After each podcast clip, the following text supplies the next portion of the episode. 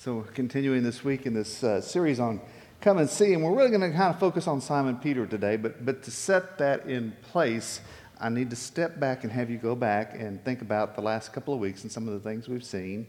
Uh, to remember the name of God that is given us, Adonai El Roy, the God who sees me, uh, the God who sees me, not, not just, you know, visually, but the God who sees me, knows me, uh, that comes from the story of Hagar, where she has uh, been, you know, left, kind of forced to leave out of Abram and Sarah's camp, and is in the wilderness, and, and God comes to her. And so she realizes then that God, even in that place, God is with her, and God sees her and knows her situation. Then I'm also going to remind you that, that the passage of Scripture that uh, Jesus actually speaks to Mary uh, as he prepares to do the, the healing of Mary from her possession by the seven demons. And it comes out of Isaiah. Now this is what the Lord says, "He who created you, Jacob, he who formed you, Israel, do not fear, for I have redeemed you. I have summoned you by name. You are mine."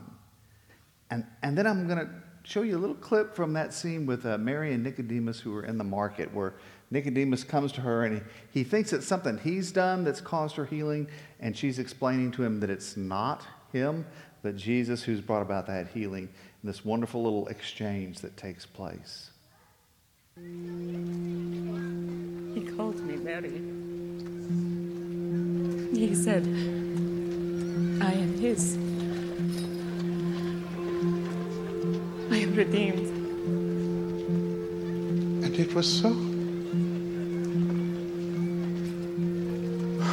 Who did this? I don't know his name. And even if I did, I could not tell you. Why not? His time for man to know has not yet come. It's time for man.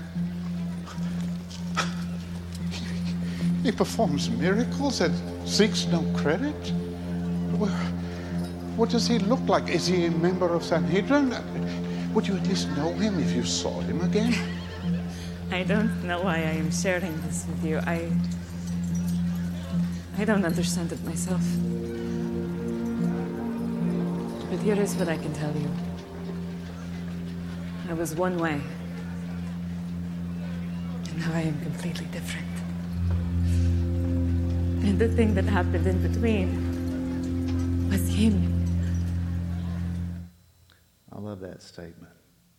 I was one way, and now I am completely different, and the thing that happened in between was him. And she can't explain to him how it happens. She just says, I don't, I don't even understand it myself. This is what I know. And, and if that's all you can say, you know, that, that in and of itself is a tremendous witness. No, I was one way, and, and now I'm completely different. And the thing that happened in between was, was Jesus. So I want you to remember those as we go into this story this week. That's Mary's story, and now we're going to hear a, a little bit of Simon's story. Let's pray. Almighty God, we give you thanks for gathering us to be in worship. Whether we're in this space or, or online, we give thanks for the opportunity to come into your presence. May let the words of my mouth and the meditation of all of our hearts be acceptable in your sight, for you are our rock and our Redeemer. Amen. So this is the, the story as it appears in the Gospel of Luke that we're going to be focusing on today. Uh, one day as Jesus was standing by the lake of Gennesaret, which is also the Sea of Galilee, uh, the people were crowding around him and listening to the word of God. He saw at the water's edge two boats left there by the fishermen who were washing their nets. He got into one of the boats, the one belonging to Simon, and asked him to put out a little from shore. Then he sat down and taught the people from the boat. When he had finished speaking, he said to Simon, "Put out into deep water and let down the nets for a catch." Simon answered, "Master, we've worked hard all night and haven't caught anything. But because you say so, I will let down the nets." And when they had done so, they caught such a large number of fish that their nets began to break. So they signaled their partners in the other boat to come and help them. And they came and filled both boats so full that they began to sink. When Simon Peter saw this, he fell at Jesus' knees and said, "Go away from me, Lord. I am a sinful man." For he and all his companions were astonished at the catch of fish they had taken. And so were James and John, the sons of Zebedee, Simon's partners. Then Jesus said to Simon, "Don't be afraid. From now on you will fish for people." So they pulled their boats up on shore, left everything, and followed him. It's a very familiar story for most of us. We've heard it many times before. I love the way that producers kind of, or the writers kind of work this into this story, because uh, we're, we're presented with Simon and, and we get some picture of his character. Uh, in this moment, when we're uh, going to be here in a second, it's Simon preparing to go out and fish overnight. He's He's gotten himself into a bind by not paying the taxes he owes the Romans, and, and to get out of that, he made a deal with a praetor that he would find a, a you know someone who was fishing illegally and report them in. He's been unable to do that, and word has been given to him, you know, you have till tomorrow morning to come up with the money you owe us, or else. And in this period of time, when the Romans said "or else" to you, it wasn't a minor thing. Uh, this was a severe threat with the possibility of execution. And so Simon is, is aware that his life's at risk, that he's put his wife's life at risk, and he's desperate to find a way to, to meet that tax that he owes, to, to make the, the praetor happy. And so in this scene, he's preparing to go out and fish that night. Now, you'll remember last week during the Sabbath, he, he went out on the Sabbath night as well. So he's, he's already broken the Sabbath, and now he's going back out with the idea that if he fishes all night, maybe he can catch enough fish to pay off the Romans. And you have this little uh, uh, exchange between he and his wife, Eden. It isn't going to get me more fish. I'm not talking about tonight. I am talking about long before tonight. You've been different. Before it was gambling, and now it's working, and trying to do everything yourself. The popular Simon. Fixing everything and charming everyone, all by yourself. And fishing on holy days without even thinking about it, with no respect for our God. What about Pikuach Nefesh? We can break a commandment to save a life. Our lives are at stake here. You don't know that, because you have not pursued the Lord lately. Not like the man that I married. That is why you are stuck. And you feel desperate, and now you're off to try to fix it yourself again.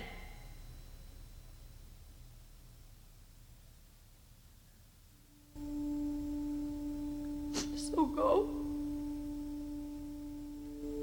I don't want you here tonight anyway. I'm sorry. I know you're sorry. I know. And I'm, I'm glad you're at least honest with me. But no more talking. Maybe God can get your attention now. Simon's trying to take care of it all on his own, just the way we do a lot, right? We try to take care of it. I mean, we profess faith, but when it comes right down to it, and we're trying to deal with something, we act as if it's all on us, and we try to fix it. And when we fail, we try that much harder. And when we fail, we try that much harder. And we get into this wonderful kind of spiral of failing spectacularly because we're trying to do what only God can do. And we are not God. There's a, a story that goes around about a church committee that was trying to wrestle with a problem, and the, the problem's unnamed, but they're wrestling with it and trying to figure it out, and they're doing all the, you know, the whiteboard and all that kind of stuff that we do, and prioritizing and everything. And, and, and after they struggle with this for several hours and they don't come up with any kind of good answer, somebody says, "Well, I guess we should pray about this." And somebody else said, "Oh, has it come to that?" Instead of that being the first resource, that's the last resort. And isn't that often how we live? Instead of leaning into God as our first resource, we turn to Him as a last resort. And in between, we fail over and over and over. What is it that uh, the, the definition of uh, insanity, right? Doing the same thing over and over and expecting a different result. And too often, that's how we live. So Simon goes fishing. because he's going to try to fix it. He's going to go fishing, and he's going to fail spectacularly through the night. This is a longer clip, but but you kind of need to have this to, to understand the, the desperate kind of place that he's in.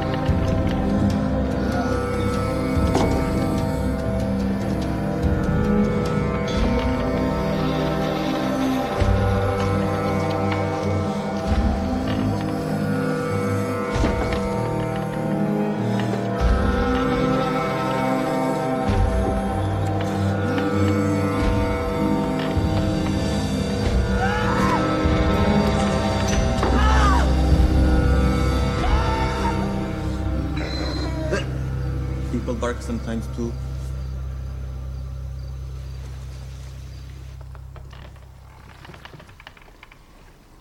Yes, Mister Just. I will make your descendants as many as the stars in the heavens. And then what? Huh? Make the chosen as many as the stars. Only to let Egypt enslave us for generations.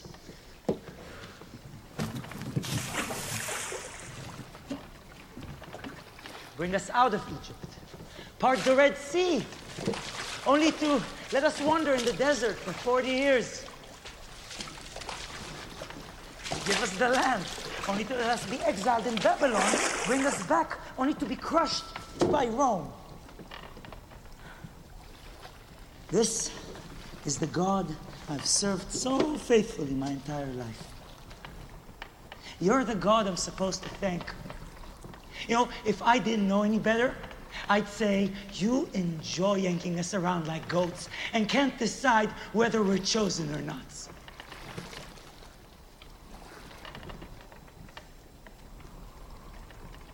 Which one is it? He fails spectacularly all night, has his torches out to attack the fish. And you notice he doesn't, it's not that he catches just a few fish. He catches no fish all night long. And toward the morning, he's in that kind of desperate place where he's he's basically reciting some of the history of Israel. You know, I mean, you, you made us this promise you would make us, you know, like grains of sand on the seashore. And, and, and yet here we are. I mean, you know, we went into Egypt and became enslaved. And then when you brought us out of there, you let us wander for forty years in the desert. And then when we finally came here, again, we were taken into exile in Babylon. And when we came from came back from that, you know, here we are under the heel of the Romans. Most of us can't relate to that kind of political kind of situation. But I'll bet everyone can relate to his sense of desperation in that moment. When every everything, everything in his life is is going the wrong way. And in the middle of the night, he's going, okay, God, which is it? Are you the God I'm supposed to be? Are you the God that's going to take care of us? Or are you just yanking us around? Almost every one of us has had a night like that. If you haven't had it yet, you will. You know, going into ninety-eight, the winter of ninety-eight, after we'd spent years planning and putting pieces in place and getting permits and doing designs and everything, we were ready in Seguin finally to, to start raising the money for the, the building project that we, we were getting to embark upon. And we'd put all this time and effort into it and, and printed materials and done all this kind of work. And, and on the Saturday before the Sunday it was to start, thirty-eight and a half feet of water came down the river. It was a five hundred year flood. People that had had property in their family for generations that never flooded, flooded. And sixty-five people in our church lost their homes. So everything had to get put on hold, obviously. And we moved through that winter. And because I was the, the head of the Ministerial Alliance, I was told, okay, you get to organize the recovery group, which I'd never done before.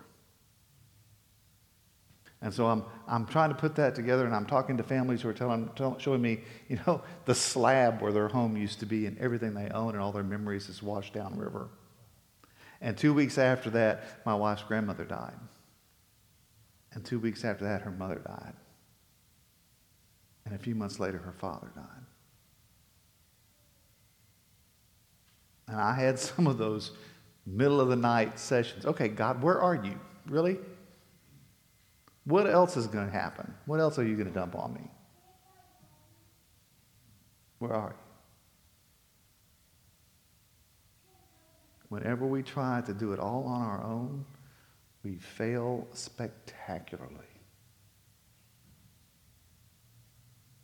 And so after he's had that, that late night and been out all night and struggled with that, they come in in the morning to the shore, and, and Jesus is doing a teaching there. And, and this is when, when Peter uh, encounters Jesus for the first time. And, and you'll notice how reluctant he is. His brother Andrew, who's met Jesus before, is all excited like a puppy dog. But but Peter's holding back because he's he's tired and he's discouraged and he's done.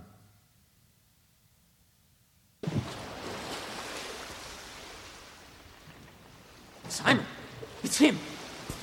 Excuse me. That's him. Simon, that's him. No time for this, Andrew. It's him. Simon, it's the man. John said he's here. Right now. May I ask a favor? I'm teaching these people, and apparently they're having trouble hearing me. If I could stand on your boat, that would be helpful. They're having trouble hearing you, huh? Yes, yes, of course.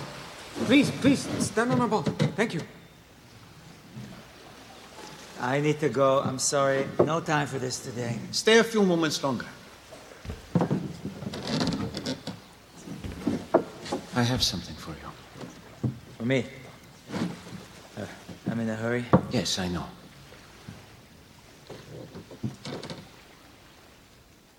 Just allow me a few moments. Please. Sir, trust me as I have trusted you. This man is the Messiah. Good to see you again, Andrew. Yes.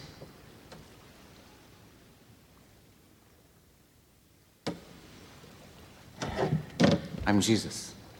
Thanks for this. Simon. You know, that moment where Andrew's already and Simon is, is reluctant. And I don't know whether there was something in Jesus' presence that convinces Simon or whether it was what Andrew said, right? Trust me as I've trusted you. But Simon reluctantly agrees. Now, a lot of times that's what we do, isn't it? We reach the end of our rope, and even then, we're reluctant to allow God to work. So Jesus teaches from the bow of the boat. And then, as the scripture tells us, when he gets to the end of that time of teaching, he says, go out and put your nets down. And, and Simon's response when you read the scripture is, you know, Master, we've been out teaching, we've been out fishing all night. Now, remember, we're the fishermen, guys. You're the craftsmen. We know what we're doing when it comes to fishing. You really don't. And then Simon says, but nevertheless, okay. And then this amazing thing happens.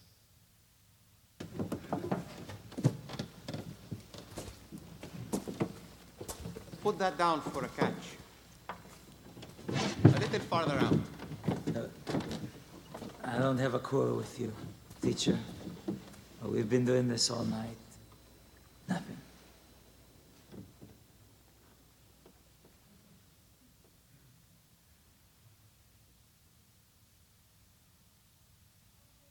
All right. That's your word.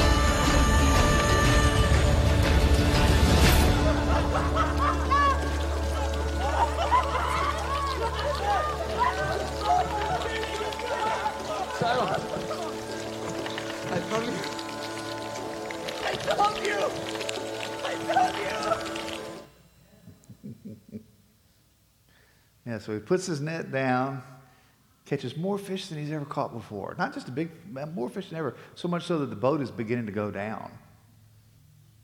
And we understand in this story, the way this story is being presented at least, not only does that represent a big catch of fish, that's also freedom from the threat that's been hanging over his head and his family head. He's been released. And, and, I, and it's important to notice that this miracle comes, and, and not only does Simon get to see it, not only does Andrew get to see it, but James and John and Zebedee and Matthew and the other people on the bank. And when God does amazing things in our lives, it's never just for us. It's always so that the world can see. It's always so the world can see. Every time when we got through that winter and I would be in a place of desperation, God would raise up someone or something who would show up to fix this, to lead this, to provide this. And every time when I would be thinking, we're done, God would intervene, because it's what God does. So having seen this great miracle and, and witnessed this, Peter now comes to Jesus.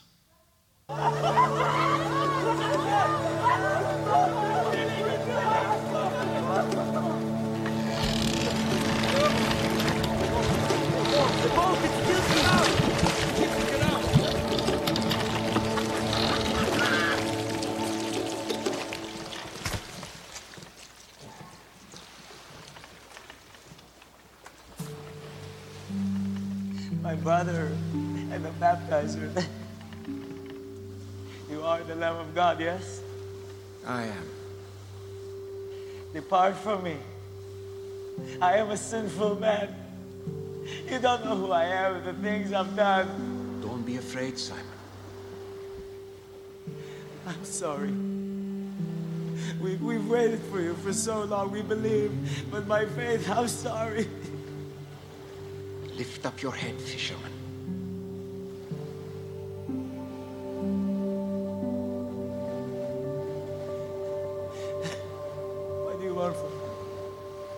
Anything you ask, I will do.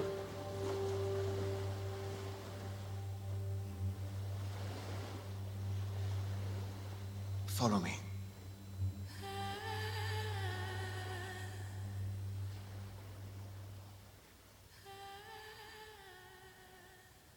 will. Remember, I was one way, and now I'm completely different. And the thing in between was, was him. Now, now, Mary's healing takes place rapidly. Simon's is going to take a little longer to take place before God is going to redeem him completely. But, but nonetheless, the story is the same. I was one way, and, and now I'm completely different. And the thing that happened in between was Jesus. Notice what it does not say is, I was one way, and then I figured it all out, and I got it all straightened out, and I got my life all together, and I got everything lined out, and I'm perfect now, and then I met Jesus. That's not what it says, is it? It doesn't say you got to get it all together. So many of us, we, we hold back because we think, oh, I'm just not, I'm just not good enough. I don't have it together enough. But what, what Jesus says, right? What Jesus says is come. And when we step in the presence of the holy, we're aware of our unholiness. I mean, here, here, here's Simon. Go away from me, Lord. I'm a sinful man, which sounds a lot like Isaiah in the temple of God way back when. I'm ruined, for I'm a man of unclean lips, and I live among a people of unclean lips. Yeah, we come into the presence of the holy, and we're immediately aware of our unholiness, and yet Jesus calls us, right? For God did not send his Son into the world to condemn the world, but to save the world through him. But the Son of Man came to seek and to save the lost. Man, that's, that's, that's who Jesus comes for. Because when we try to fix ourselves first, we continue to fail spectacularly. Because the only one that can make us whole, the only one that can heal our brokenness, is God. Right? Is God. We don't, we don't get ourselves all together. We come as we are. But then again, it doesn't say, it doesn't say I was one way and, and now I'm the same. I just feel better about myself. I mean, it's not that kind of thing that what we sometimes talk about is therapeutic religion, which is, you know, it's not really going to change anything. I'm just going to feel better about myself. It's kind of like you, if you broke your arm and you went to the doctor and said, hey, doc, I don't want you to fix my arm. Just give me some good drugs. Right? That's kind of what a lot of us do too. And, and that's not what Jesus is about either. And Paul writes to the Romans, I urge you, brothers and sisters, in view of God's mercy, to offer your bodies as a living sacrifice, holy and pleasing to God. This is your true and proper worship. Do not conform to the pattern of this world, but be transformed by the renewing of your mind. Then you will be able to test and approve what God's will is, his good, pleasing, and perfect will. That word transformed in, in, in the original language is metamorphosis. It's to be changed. Not, not, just, uh, not just a minor adjustment, not just a small alteration. It's a radical change. And the word renewing is the word repentance. By a, a whole one hundred eighty degree change. A whole one hundred eighty degree change. In his letter to, the first letter of John, he reminds us that, you know, this is the message we've heard from him and declare to you, God's light. In him there's no darkness at all. If we claim to have fellowship with him and yet walk in the darkness, we lie and do not live out the truth. But if we walk in the light as he's in the light, we have fellowship with one another. And the blood of Jesus, his Son, purifies us from all sin. If we claim to be without sin, we deceive ourselves and the truth is not in us. If we confess our sins, he's faithful and just and will forgive us our sins and purify us from all unrighteousness. If we claim we've not sinned, we make him out to be a liar, and his word is not in us. It's forgive. He forgives us, but he also purifies us. There's a change that takes place, and we're made whole, and our brokenness is healed. And it's not something that we're doing. Remember, this is, this is what we experience from God. This is what God brings to us. Because of the grace of his great love for us. God, who's rich in mercy, made us alive with Christ, even when we were dead in transgressions. It's by grace you've been saved. And God raised us up with Christ and seated us with him in the heavenly realms in Christ Jesus, in order that in the coming ages he might show the incomparable riches of his grace expressed in kindness to us in Christ Jesus. For it's by grace you've been saved, through faith. And this is not from yourselves. It's the gift of God, not by works, so that no one can boast. I mean, that's the call. Jesus calls us to come, broken, failing spectacularly. And then in that encounter with Jesus, that's where we're changed. And we don't have to understand how that happens. We just have to know that it does, and then be able to share that. You know, I was one way, and now I'm completely different. And the thing that happened in between was him. So let me invite you to fill in the blanks. I was, fill in the blank. But God, fill in the blank. And now I am. You don't have to understand how God does it. You just have to know it happened. You know? A thirteen-year-old kid who thinks the whole world hates him and thinks there's nothing of value to himself begins to behave that way. And, and, and then, in the midst of his self-destruction, one night he encounters the person of Christ. And all of a sudden, he begins to want to go more deeply in love with Jesus. Can't explain it. Don't understand why. I just know that that's what God did. What's your story? What's your story? Fill in the blanks and remember, whatever God has done in your life is not just for you. It's so that the love and the grace of God can be shown to the whole world. It's time for us to stop doing it all our way and maybe find a better way, the way of Jesus. Let's pray. Almighty God, we give you thanks for this great gift of love that you pour out on us, that we would be your children. That you would call us with all of our brokenness, that you would call us with all of our dysfunction, you would call us with all of our spectacular failures, and that in love you would make us whole and restore us and recreate us to be the people you desire us to be. So, Father, hear us as we come this morning, and we stop trying to do it all our way, and offer ourselves up to a better way. Jesus' way.